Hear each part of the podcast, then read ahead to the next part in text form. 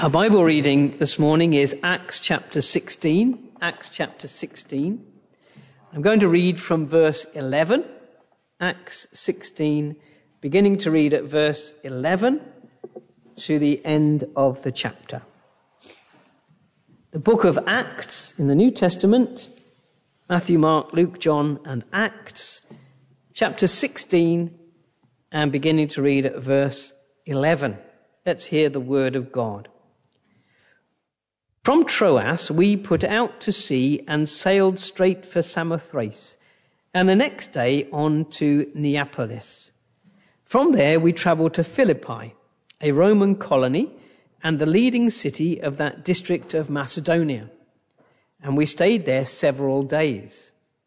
On the Sabbath we went outside the city gate to the river, where we expected to find a place of prayer. We sat down and began to speak to the women who had gathered there. One of those listening was a woman named Lydia, a dealer in purple cloth from the city of Thyatira, who was a worshipper of God. The Lord opened her heart to respond to Paul's message. When she and the members of her household were baptized, she invited us to her home. If you consider me a believer in the Lord, she said, Come and stay at my house. And she persuaded us. Once when we were going to the place of prayer, we were met by a slave girl who had a spirit by which she predicted the future. She earned a great deal of money for her owners by fortune telling. This girl followed Paul and the rest of us shouting, These men are servants of the Most High God who are telling you the way to be saved. She kept this up for many days. Finally, Paul became so troubled that he turned round and said to the Spirit, In the name of Jesus Christ, I command you to come out of her. At that moment, the Spirit left her. When the owners of the slave girl realized that their hope of making money was gone, they seized Paul and Silas and dragged them into the marketplace to face the authorities. They brought them before the magistrates and said, These men are Jews and are throwing our city into an uproar by advocating customs unlawful for us Romans to accept or practice. The crowd joined in the attack against Paul and Silas, and the magistrates ordered them to be stripped and beaten. After they had been severely flogged, they were thrown into prison and the jailer was commanded to guard them carefully. Upon receiving such orders, he put them in the inner cell and fastened their feet in the stocks. About midnight, Paul and Silas were praying and singing hymns to God, and the other prisoners were listening to them. Suddenly there was a, such a violent earthquake that the foundations of the prison were shaken. At once all the prison doors flew open and everybody's chains came loose. The jailer woke up, and when he saw the prison doors open, he drew his sword and was about to kill himself because he thought the prisoners had escaped. But Paul shouted, Don't harm yourself. We are all here. The jailer called for lights, rushed in, and fell trembling before Paul and Silas. He then brought them out and asked, Sirs, what must I do to be saved? They replied, Believe in the Lord Jesus and you will be saved, you and your household. Then they spoke the word of the Lord to him and to all the others in his house. At that hour of the night, the jailer took them and washed their wounds. Then immediately he and all his family were baptized. The jailer brought them into his house and set a meal before them. He was filled with joy because he had come to believe in God he and his whole family. When it was daylight, the magistrates sent their officers to the jailer with the order, release those men. The jailer told Paul, the magistrates have ordered that you and Silas be released. Now you can leave. Go in peace. But Paul said to the officers, they beat us publicly without a trial, even though we are Roman citizens, and threw us into prison. And now, do they want to get rid of us quietly? No. Let them come themselves and escort us out. The officers reported this to the magistrates, And when they heard that Paul and Silas were Roman citizens, they were alarmed.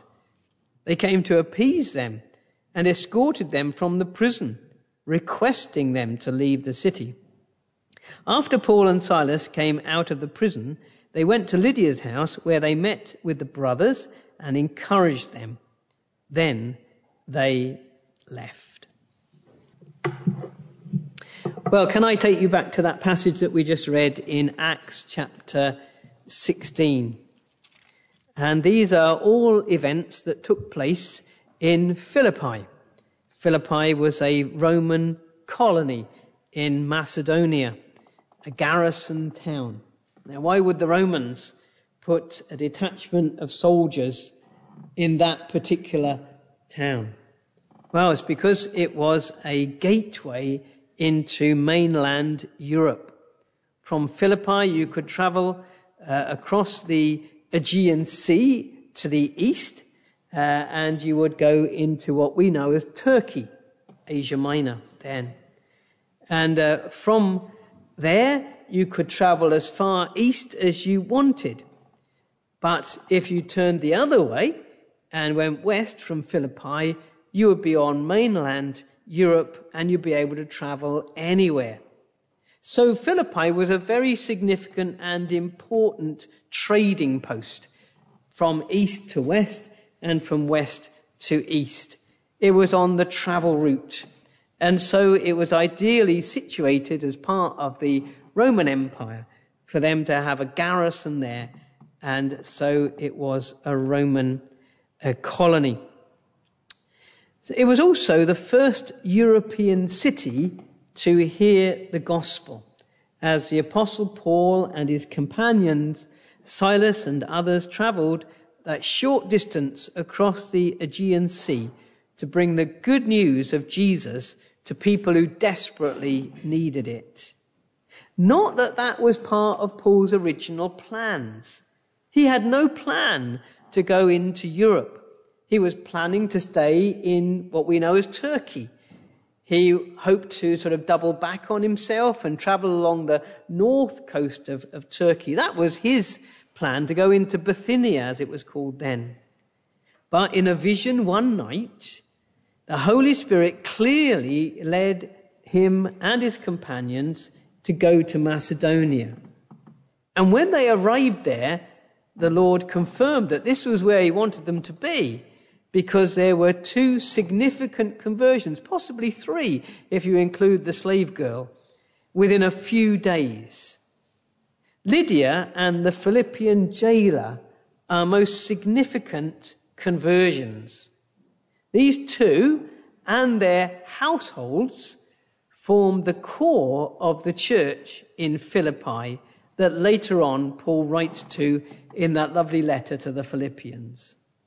So today, I want us to compare these two converts, Lydia and the Philippian jailer, so that we can learn lessons about the wonderful work of God in saving men and women and boys and girls like you and like me. But what does it mean to be converted? Sometimes we talk about our conversion. Christians talk about being converted. What does that actually mean? Well, we could talk about things like regeneration, the new birth.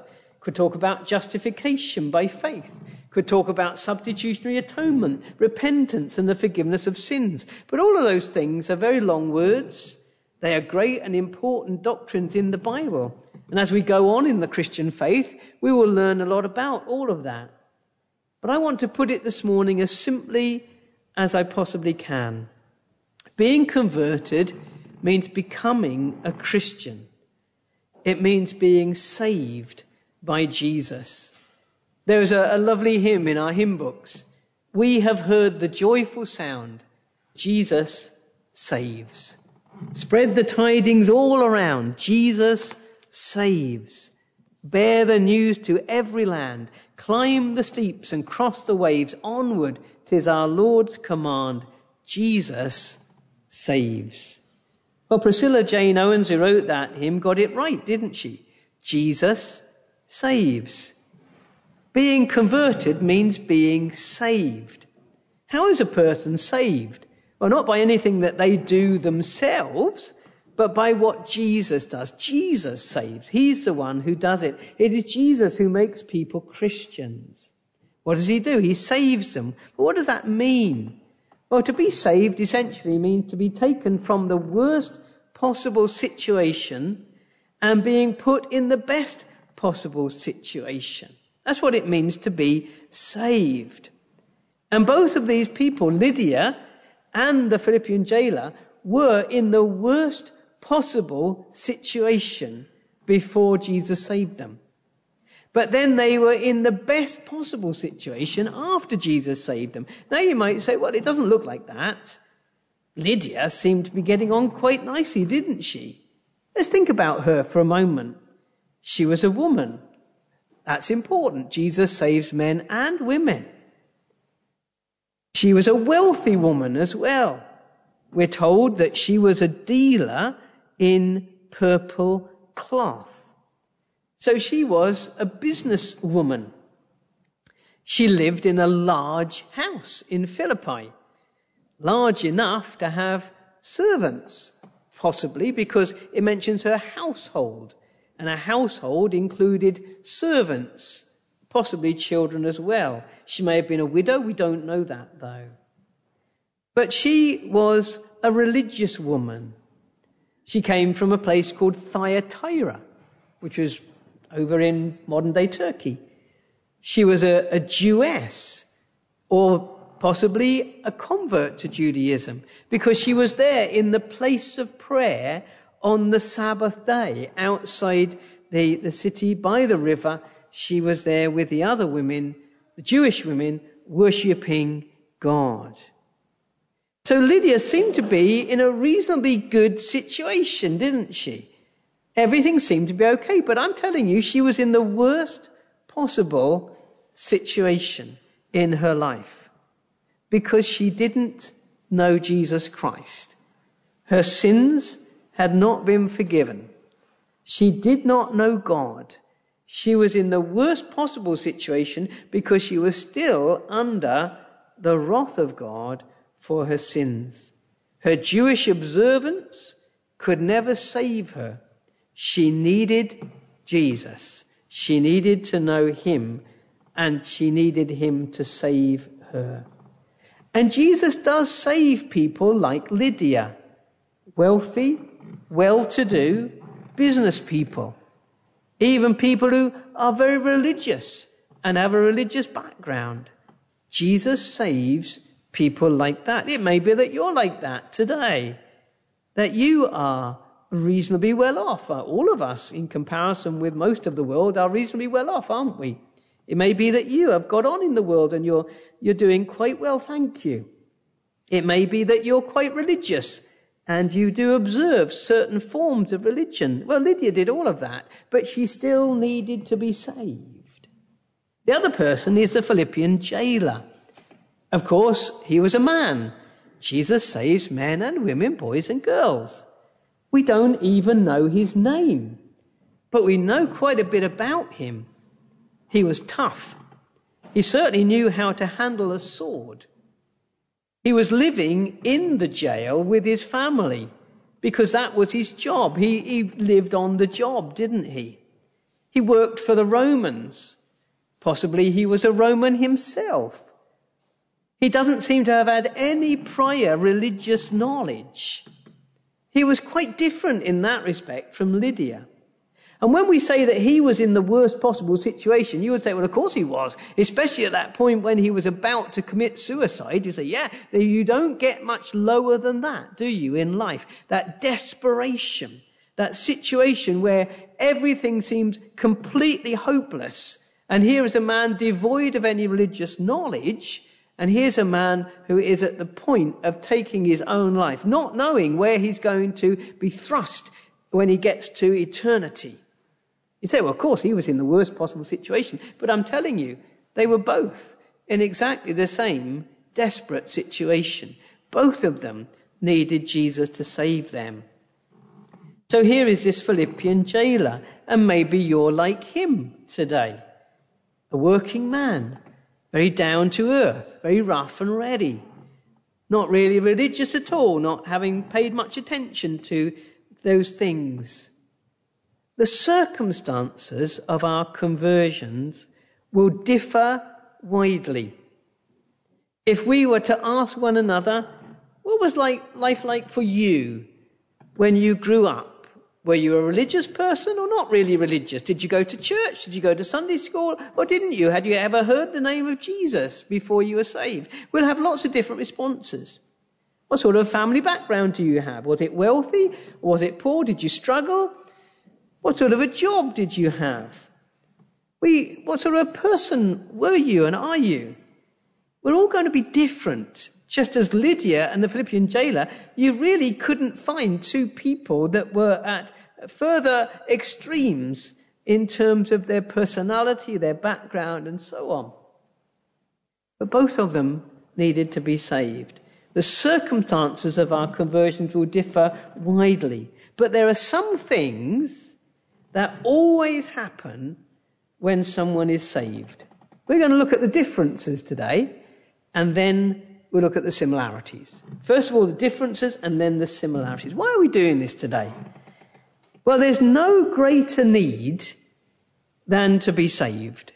You and I have no greater need in this world. Whatever we might think at this moment about our needs and our circumstances, we have no greater need in this world than to be saved. That is why Jesus came into the world. It is the message that Christians have been given to take to all the world, the message that Jesus saves. And above everything else, we need to be absolutely certain that we are saved, and we can be certain of that. We must, com- we must um, never compare ourselves with somebody else and say, well, I, I don't have that experience. I'm not like that Lydia um, I can't be saved. I'm not like her. No, you don't have to be like her. You are like yourself, aren't you?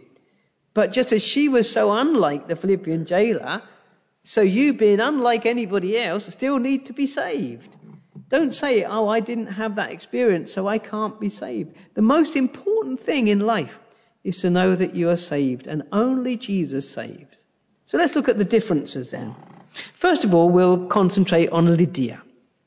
Some conversions are powerfully gentle. Lydia was just going about her regular Sabbath religious duties. She was down by the river with the other women and they were praying together. It probably was a very welcome day off from her work as a dealer in purple cloth. A quiet day, a day for meditation, a day for thinking through the Jewish faith and reciting the prayers and going through the ceremonial washings. That's why they were down by the river. Most likely there were not ten Jewish men in Philippi, therefore they couldn't have a synagogue there, but these women gathered together in a suitable place in order to worship God. She certainly believed in God, but she didn't know Jesus, and she wasn't saved. The strangers came along, men who were prepared to come and sit down with a group of women. That in itself must have been strange. But as part of their Jewish service, they were able to invite Paul to speak. That's what happened. You could invite someone to speak. And Paul waited, presumably, until he was invited to speak, and then he did.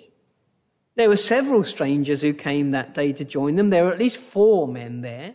There was Paul, there was Silas, and there was Timothy, because at the beginning of the chapter we read that Timothy joined them on that journey. And there was also Luke, the man who wrote the book of Acts, because he says, We put out to sea and sailed straight for Samothrace in verse 11. So there's at least four people, Paul and three companions are there. And she listens to what Paul is saying. And as she listens to what Paul is telling her about Jesus, so something wonderful happened in her heart. She found that what they were saying made sense to her. It all made sense. It all clicked into place. She was able to say, yes, I think you're right. That is true. It touched her heart. Not just her mind, but it touched her heart. And she realized and she was convinced that she needed this Jesus to save her. And he did. He opened her heart and she responded to the message of Paul. And she knew that she would never be the same again. She had become a believer in the Lord Jesus. That's how she describes herself from that moment on. If you consider me a believer in the Lord, she said. So she was now a believer in the Lord Jesus Christ. And she shared this experience and good news with the rest of her household. It's the first thing she did is she told everybody else. They may have been with her, some of them, but she told them all. This is what's happened to me. Jesus has come into my life and he's changed me completely. And they were all saved and they were all baptized. So her house then became the first base for the Philippian mission and the base for the church in Philippi. Now some conversions are like that, aren't they? They are powerfully gentle. Something powerful happened in her heart, but it happened so gently that you could have been forgiven for thinking that nothing had happened. She was just sitting there listening and she was convinced in her mind and in her heart she responded. And from that moment on, she was a new person in Christ. And some conversions are like that. Silent, silently, hearts are opened as the word of God is heard and people are converted. It may be that this morning there's someone here and that's the way that you were saved. You were sitting in a church, hearing a sermon like this, and when you came into the church, you were not a Christian. But by the time you'd gone out, you'd been convinced in your mind and your heart had been changed and God had come into your life and Jesus was now your savior. Some conversions are wonderfully gentle, but yet very powerful. So that's Lydia. Let's look at the Philippian jailer, because here we see that some conversions are dramatically sudden. The Philippian jailer was quite different to Lydia, and his story of coming to Christ was very different too. This happened a few days or probably weeks after the conversion of Lydia. The Philippian jailer was safely tucked up in bed that night and he was asleep. It had been a normal day for a jailer. Two strangers, travellers, had been arrested. They'd been charged with throwing the city into an uproar. Yes, most likely the charges had been trumped up and certainly the people who were accusing them had appealed to the prejudice of the people in Philippi because uh, they didn't say, oh, we're losing money because of these two men. They said, oh, these men are Jews. So immediately there was this anti-Semitism, there was this prejudice against them, and then they did appeal to, to some sort of nationalism, because they said, we're Romans and we shouldn't do these things. And of course the whole city then turned against Paul and Silas. Luke and Timothy clearly weren't there at the same time, and so they weren't involved in this, but Paul and Silas were. And, uh, and they'd been arrested. And they had, uh, they'd been dragged before the magistrates, and then they'd been beaten severely. And then they had been brought to the jailer. Magistrates had given strict instructions that they were to be put in the most secure place in the prison. So the jailer had them put in the inner cell and he fastened their feet in the stocks. But there was something about these men that had already impressed this jailer. No doubt, in my mind, he would have discussed this with his wife before they laid down that night. Those men, he would have said, they didn't respond in the way that prisoners normally respond. They didn't kick out, they didn't shout, they didn't protest. Their backs were bleeding from severe beatings, But they seemed almost not to notice that. And he would no doubt have told her, and perhaps the rest of the family as well. These people seem to have accepted that beating and that imprisonment almost to welcome it. They didn't struggle, they didn't swear, they didn't hit out at their accusers. And so he went off to bed, puzzled. And then there was that strange sound, perhaps as he was dropping off to sleep, the sound of singing and praying that could be heard throughout the prison. It sort of quietened everybody down. Very odd. He'd never known a day like that, but he was certainly never to know a night like this because he was suddenly startled awake by a terrible shaking of the ground. And he knew what this meant, an earthquake. And it was a very severe one, one that jolted him into action. This was a big one. Jail was being destroyed. The doors were off their hinges. The prisoners surely would all escape. So he grabbed his sword and he ran into the prison and he was about to kill himself. His life was certainly not worth living now. He had failed in his primary duty. He would be executed for sure and no doubt be tortured before that. Best to get it over with and take his own life. This was it, he felt. This was the moment he was going to die. But no. One of these new men stops him and assures him that no one is missing. Such authority these men seem to have. It must be from God. Oh, to be like them. Maybe he had heard the rumors. Maybe he had heard, even in the streets, that uh, slave girl shouting out. She followed them several days, didn't she? These men are servants of the Most High God who are telling you the way to be saved. That's what she was saying. And the news must have gone around the town that these men were saying something about salvation. They were saying something about being saved. Possibly he'd heard that. But even if he hadn't, one thing was certain. He knew now that he needed to be saved. He knew now that the most important thing in his life was to be right with God. He needed his life sorted out. He was in a desperate place. And these men clearly knew the answer. Sirs, what must I do to be saved? And Paul answers straight away with the clearest, simplest statement of the Christian faith. Believe in the Lord Jesus and you will be saved. You and your household. That's it. Paul didn't have a long time to go into regeneration, sanctification, justification, substitution, atonement, Christ on the cross. Believe, he says, on the Lord Jesus and you will be saved. And it's not just for you, your whole household as well. And he was. Conversions don't get much more dramatic than that, do they? Maybe your conversion was like that.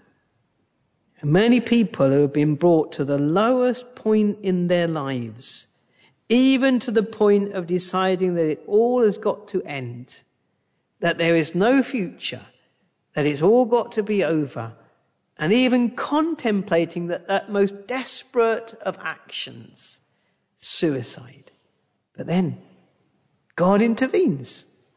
God steps in and they are saved. Or maybe not as dramatic as that, but certainly a powerful sudden conversion. So different from Lydia's, isn't it?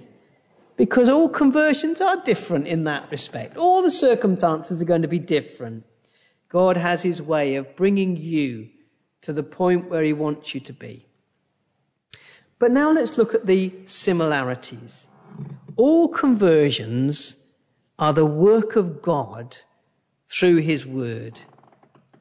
All conversions are the work of God through His Word. Whether your conversion was powerfully gentle or dramatically sudden, it was or will be the work of God. He will do it. You can't save yourself, but God saves. God was at work in saving Lydia and in saving the jailer. It was God who led Paul and Silas and his companions there. It was God who brought Lydia and the jailer into contact with Paul and Silas. It was God who let them hear the word through Paul because that's what God does. He allows people to hear the word of God through other Christians. Both Lydia and the jailer heard the word of God. They heard the message about Jesus. Look carefully at verses 13 and 14 with Lydia. On the Sabbath, we went outside the city gate to the river where we expected to find a place of prayer. We sat down and began to speak to the women who had gathered there. One of those listening was a woman named Lydia, a dealer in purple cloth from the city of Thyatira, who was a worshipper of God. The Lord opened her heart to respond to Paul's message. See, it was the Lord opened her heart to respond to Paul's message. It was God who did it. But he opened her heart to respond to what? The message the message that God wanted her to hear. And then verse 31, again, it's a message. Believe in the Lord Jesus and you will be saved. The most simple, straightforward, powerful message that you can have. But then it goes on in verse 32. Then they spoke the word of the Lord to him and to all the others in his house. Those weren't the only words that Paul spoke to the jailer. He then explained much more of the gospel not only to the jailer, but also to the rest of his household. The word was told them. They heard about Jesus. They heard the basics of the gospel. They heard who Jesus is, why he had come, what his death meant, how he saves from sin and brings forgiveness, how he was raised from the dead, and how he will also be the judge of all people on the last day and how that if they believe and trust in him, they would be forgiven of their sins, they would be saved. All conversions are the work of God through his word. And then a final point. All conversions produce the same fruit. All conversions produce the same fruit. How do you know that Lydia was saved? How do you know that the jailer was saved? Perhaps even more importantly, how do you know that you're saved? How do you know that somebody else is saved?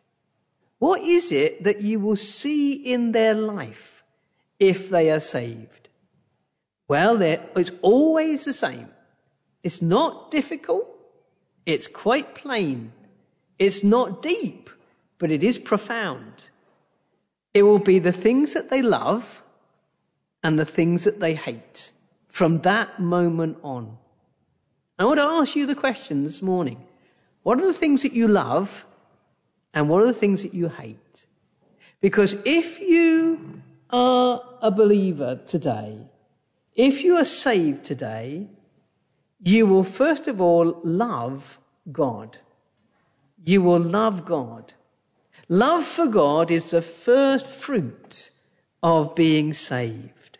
These two people, Lydia and jailer, they now loved God. Especially, particularly, we say they loved Jesus. Because they had seen what he had done for them.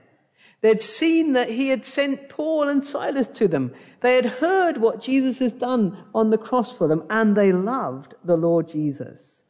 They believed in him, but that belief is also a love for him. Secondly, love for the Word of God. Both Lydia and the jailer loved the Word of God. They heard the Word of God and they believed the Word of God. And from that moment on, they continued to love the Word of God. If you are a believer in the Lord Jesus, if you've been saved, you will love the Bible. You will love the Word of God. Of all the books in the world, this will be the book that you love and you will love reading it. You will love hearing it. You will love listening to its message. You will love it because it leads you to the Savior and to a depth of understanding of Him. Love for God, love for the Word of God. Thirdly, love for the people of God. One of the key evidences that someone has been saved is that from that moment on, they love the people of God. Listen to Lydia in verse 15. When she and the members of her household were baptized, she invited us to her home. If you consider me a believer in the Lord, she said, come and stay at my house. And she persuaded us. There was nothing she wanted more than to have the people of God in her house. There's nothing she wanted more than to serve them, care for them, meet their needs, and have fellowship with them. Because that's what happens when you're saved. You know that you belong to the people of God and you love them. What about the jailer? Well, he certainly loved Paul and Silas, didn't he, after his conversion? He took them in the middle of the night and washed their wounds. He cared for them. He put a meal in front of them. He cared for their needs because he loved them now. They were his people. They were part of his spiritual family. And if you are saved, you will love the people of God. Ask yourself the question, where do you belong? Where do you fit? Do you fit in with the people of the world or do you fit in with the people of God? Are they your people? If you are saved, then you will love the people of God and you will want to be with the people of God. And then, fourthly, hatred. There is one thing that all Christians hate, and that is sin. Love for God, love for God's word, love for the people of God, but hatred of sin. How do we know that Lydia and the jailer both hated sin? Because they were baptized. In their baptism, both Lydia and the jailer were saying, We've turned our backs on that old life of sin. We are no longer going to live that way. Our old life has been washed clean, and this water is symbolizing the washing. Isn't it wonderful? Just as, just as the jailer washed the wounds of Paul and Silas, so he in turn had his sins washed away symbolically by baptism. They hated sin from that moment on. They turned their back on it and they showed it by their baptism. That's the fruit. How do you know that you're saved? How do you know that anybody is saved? Because you will love God, you will love His Word, you will love His people, and you will hate sin. Whatever your particular circumstance and experience of being saved, which will differ from person to person in so many ways, there will always be these fruits of salvation. Do you see them in yourself? If you do, then you can have that assurance, can't you? That there is evidence that Jesus has come into your heart and has saved you. I pray that it is so. Amen. Shall we close our meeting with prayer? Heavenly Father, God and Lord, we thank you for your word and we thank you for these remarkable conversions that are written for our instruction and our encouragement. We thank you that you save in different ways. We thank you that you save from different backgrounds. We thank you that no one is outside of the possibility of salvation. For you save all types of people, all ages. We thank you, Lord, that you save people from all over the world. And we thank you that you're able to save even now. We pray, O oh Lord, that if there's anyone listening today who is not yet saved, that you would open their heart as you did for Lydia, and that you would come in and make them anew. We ask these things in the name of the Lord Jesus. Amen. Now may the grace of our Lord Jesus Christ and the love of God and the fellowship of the Holy Spirit be with us all evermore. Amen.